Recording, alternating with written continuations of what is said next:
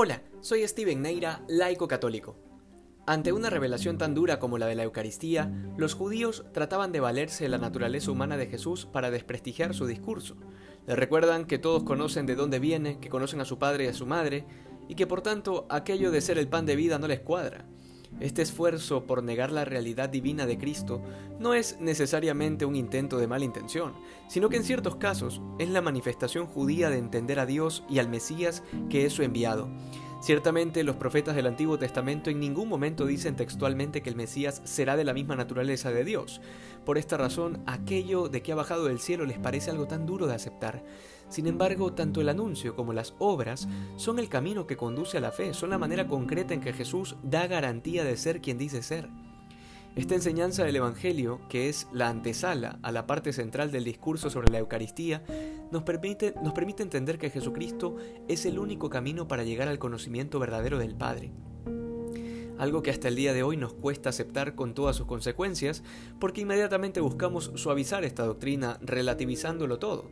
Sin embargo, San Juan no deja espacio alguno a, relativizar algo, porque deja muy claro que solo el que cree en Jesús tiene vida eterna e incluso pone de ejemplo a las generaciones anteriores a él, que comieron del maná que Dios había hecho caer del cielo, pues bueno, ellos que fueron favorecidos con ese milagro sencillamente murieron, porque queda claro que la antigua ley no es suficiente y que de hecho es imperfecta, que Jesucristo es la plenitud de toda la revelación.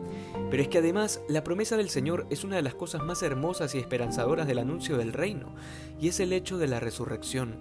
Cristo promete explícitamente que aquel que se acerca a Él y lo acepta como el pan de vida que ha bajado del cielo, pues entonces resucitará en el último día.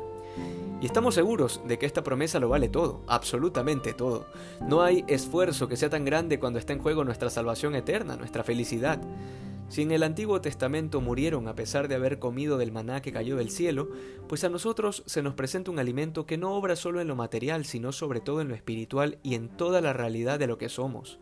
Jesucristo es en verdad la carne que se entrega para darle vida al mundo, un mundo que agoniza a falta de verdad y de bien por eso nuestro deber como católicos es justamente ser coherentes con el don inmerecido de la Eucaristía, porque si no tenemos vida en nosotros, será imposible anunciarle la vida a los demás.